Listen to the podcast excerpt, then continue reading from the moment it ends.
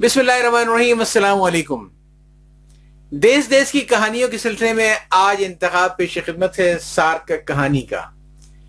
SAARC کہانیاں مرتب کی ہیں جناب سہیل احمد صدیقی صاحب نے، ایک معروف، ادیب، ماہر لسانیات، شاعر، چودھری رحمت علی مرحوم کے بڑے مداح اور ان کے لیے بڑا کام کرتے ہیں۔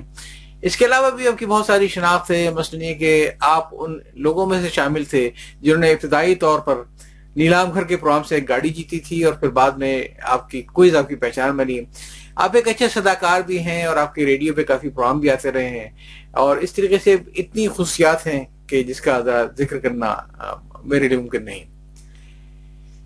ہاں، میں نے جو ان کی کتاب منتخب کی ہے، سار کہانی، یہ کتاب یوں تو شائع ہوئی کہ دو ہزار پانچ میں، لیکن انہوں نے یہ کیا ہے کہ سارک ممالک کے اندر جو مختلف لوگ کہانیاں اور لوگ داستانیں معروف مشہور ہیں ان کا یا تو خود ترجمہ کیا ہے یا ترجمے سے ترجمہ کیا ہے اور اس کو اس کتاب میں مرتب کیا ہے۔ اس میں جو کہانیاں ہیں، یہ بنیادی طور پہ یہ بچوں کے لیے کہانیاں ہیں۔ اور اس کو بھی آپ نے دو حصوں میں تقسیم کیا ہے۔ پہلا وہ جو کہ بہت چھوٹے بچوں کی کہانیاں ہیں اور دوسری وہ جو کہ بڑے بچوں کی کہانیاں ہیں۔ اب جیسے چھوٹے بچوں کی کہانیاں میں نے پاکستان سے پانچ کہانیاں منتخب کی ہیں، جو ڈاکٹر جمیل جاروی ثاقب الرحیم الدین کی ہیں اور ایک صاحب کی اپنی ہیں۔ چار کہانیاں ہندوستان سے ہیں، دو بنگلہ دیش سے ہیں، ایک سری لنکا سے، نیپال سے۔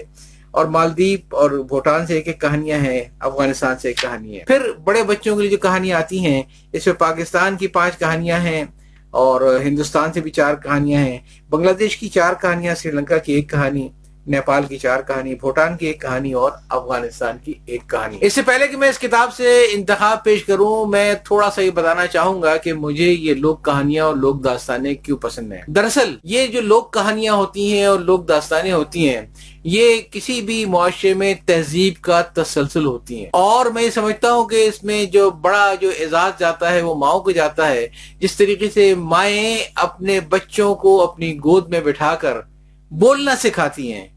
بغیر کسی گرامر کی کتاب کا رٹا لگوائے ہوئے، ان کے ساتھ بولتی ہیں، اسی لیے زبان کو مادری زبان کہا جاتا ہے۔ کیوں؟ اس لیے کہ ماں منتقل کرتی ہے زبان کو ایک نسل سے دوسری نسل کو۔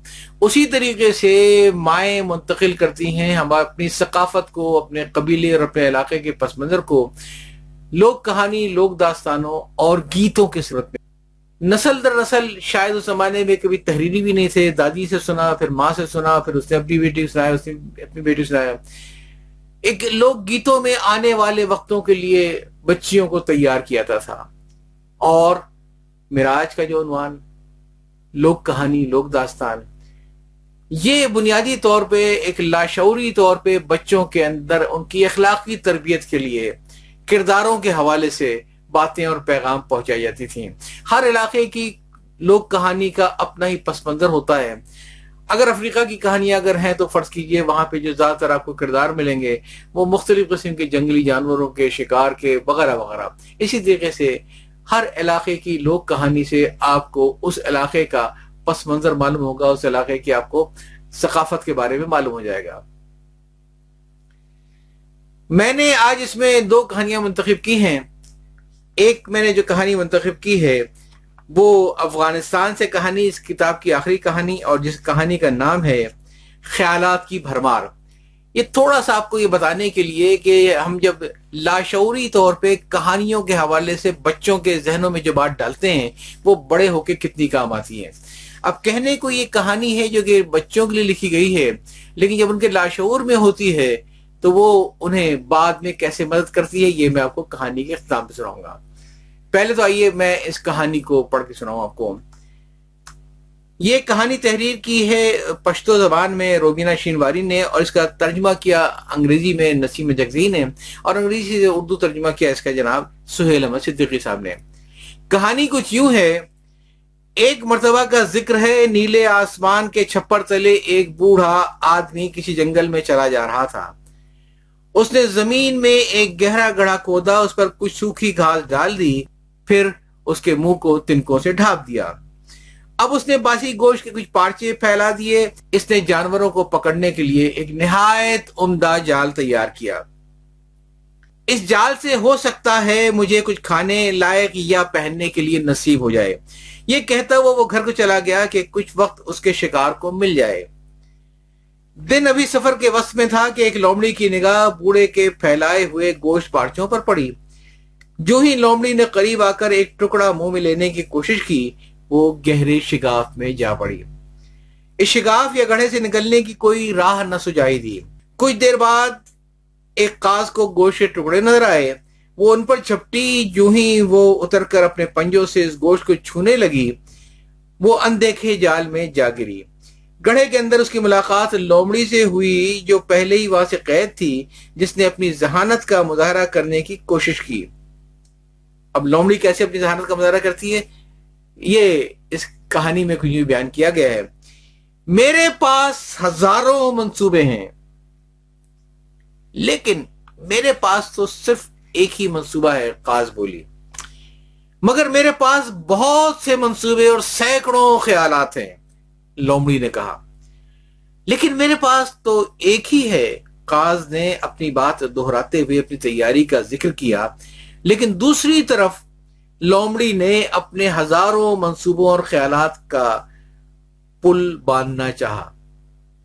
اسی اسنا میں بوڑھا آدمی نمودار ہوا۔ جب اس نے اندر جھانکا تو بہت خوش ہوا، کیونکہ وہاں ایک نہیں بلکہ دو دو شکار تھے۔ ایک لومڑی اور دوسری سفید شاندار قاز۔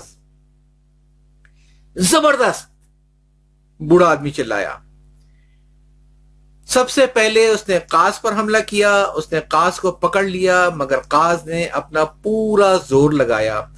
اپنے پنجوں اور پروں کی طاقت استعمال کی اور خود کو بوڑھے ہاتھوں سے رہا کرا لیا۔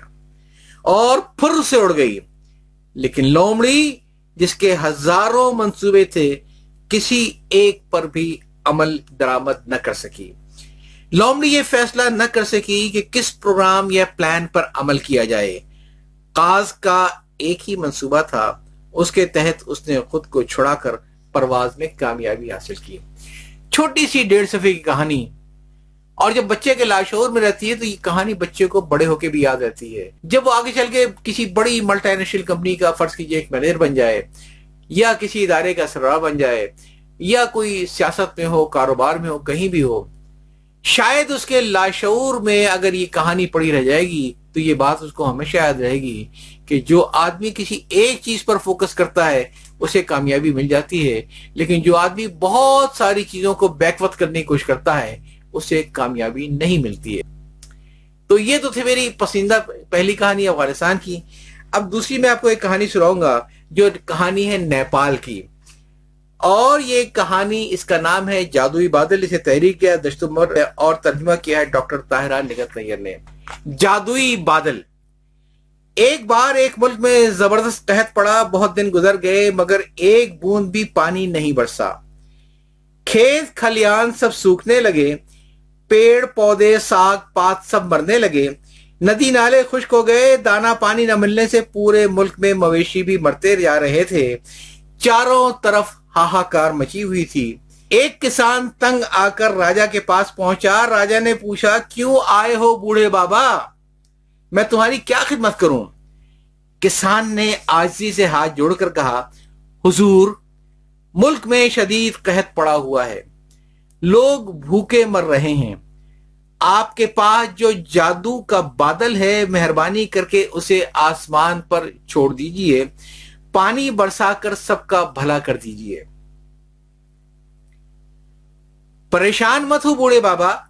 میں جادو کے بادل کو آسمان پر چھوڑ کر پانی برسا دوں گا۔ مطمئن ہو کر واپس جاؤ۔ میری حکومت کے ہوتے ہوئے کسی کو بھوکا مرنا نہیں پڑے گا۔ راجا نے جادوئی بادل کو جیب میں رکھا اور اپنی مند بلی کو ساتھ لے کر دربار سے نکلا۔ چلتے چلتے دونوں اسی کسان کے گاؤں میں پہنچے۔ دیکھا تو حقیقت میں وہاں قیامت کا مندر تھا۔ راجا نے آہستہ سے جادوئی بادل جیب سے نکالا۔ یہ دیکھ کر ایک بوڑھی عورت ہانپتی کاپتی آئی اور ہاتھ جوڑ کر بولی روکو روکو راجا آج کے لیے بادل کو جیب ہی میں رکھ لو۔ کیوں اما؟ راجا نے پوچھا، بوڑھی عورت نے کہا، حضور، آج میرے کپڑے دھونے کا دن ہے، اس لیے بادل کو کل برسا دینا، نہیں تو کپڑے سوکھیں گے نہیں۔ راجا نے اچھا کہا، بادل کو جیب میں رہنے دیا۔ دوسرے دن صبح راجا نے بادل کو جیب سے نکالا اور آسمان پر چھوڑ دیا۔ بادل آہستہ آہستہ پورے آسمان پر محیط ہو گیا اور بارش کے آثار نظر آنے لگے۔ اسی وقت کہیں دور سے شہنائی بجنے کی آواز آئی۔ کچھ ہی دیر میں دولہا دلہن کو لیے ایک بارات وہاں آ پہنچی۔ اسی وقت بارش کا پہلا چھینٹا آیا۔ ایک بڑی سی بوند دلہن کی ناک پر پڑی۔ دلہن چونکی اور چلا کر بولی، حضور ہماری شادی کے دن تو پانی نہ برساؤ رحم کرو۔ آج صرف ایک دن کے لیے بارش کو اور روک لو۔ راجا نے اچھا کہا، بادل کو طے کر کے اس نے بغل میں دبا لیا۔ یہ دیکھ کر عقل بلی نے کہا کہ اس طرح تو کام نہیں چلے گا حضور۔ بارش برسانے کا کام رات میں کر ڈالیں، کسی کو کچھ کہنے کا موقع نہیں ملے گا۔ راجا نے کہا اچھا ٹھیک ہے۔ اور پھر رات ہونے کے بعد بادل کو آسمان پر چھوڑ دیا۔ پانی پڑتے ہی کسانوں کا ایک ہجوم راجا کے پاس پہنچا اور چلایا۔ آج رات اور بارش نہ برسائی حضور۔ اس وقت اگر بارش ہو گئی تو کل صبح ہم ساگ پات بیچنے بازار نہیں جا سکیں گے۔ یہ سن کر راجا نے کہا، ٹھیک ہے، میں تم لوگوں کا نقصان پہنچانے والا کام نہیں کر سکتا۔ یہ کہہ کر بادل کو سمیٹا اور پھر اپنی جیب میں رکھ لیا۔ یہ سب دیکھ کر عقل مند بلی نے کہا، کل پھر بارش کا ہونا ان سب کو اچھا نہیں لگے گا۔ کیونکہ کل اس گاؤں میں ایک بہت بڑا تہوار ہے۔ راجا نے سرد آہ بھری اور کہا، تم ٹھیک کہتی ہو، ان کو واقعی اچھا نہیں لگے گا۔ لہذا اب یہاں ٹھہرنا بیکار ہے۔ چلو واپس دربار چلے راجا جب دربار پہنچا تو اس کا چہرہ بہت اداس تھا۔ یہ دیکھ کر رانی نے پوچھا، دکھی اور غریب کسانوں کے لیے حضور نے بارش برسا دی؟ راجا نے بے حد جھلا کر کہا، نہیں کر سکا میں یہ کام رانی۔ وہاں کے لوگ صرف اپنا فائدہ دیکھتے ہیں۔ سب کی بھلائی کے بارے میں کوئی نہیں سوچتا۔ جادوئی بادل وہاں کچھ کام نہ سکا۔ رانی کو یہ سن کر بہت تعجب ہوا۔ اب ذرا یہ کہانی جادوئی بادل، جو ایک لوگ داستان ہے نیپال کی، اس کو ذرا اپنے ماحول، اپنے معاشرے کے حوالے سے دیکھیں۔ اس کے ساتھ ہی میں یاد چاہتا ہوں۔ اللہ حافظ۔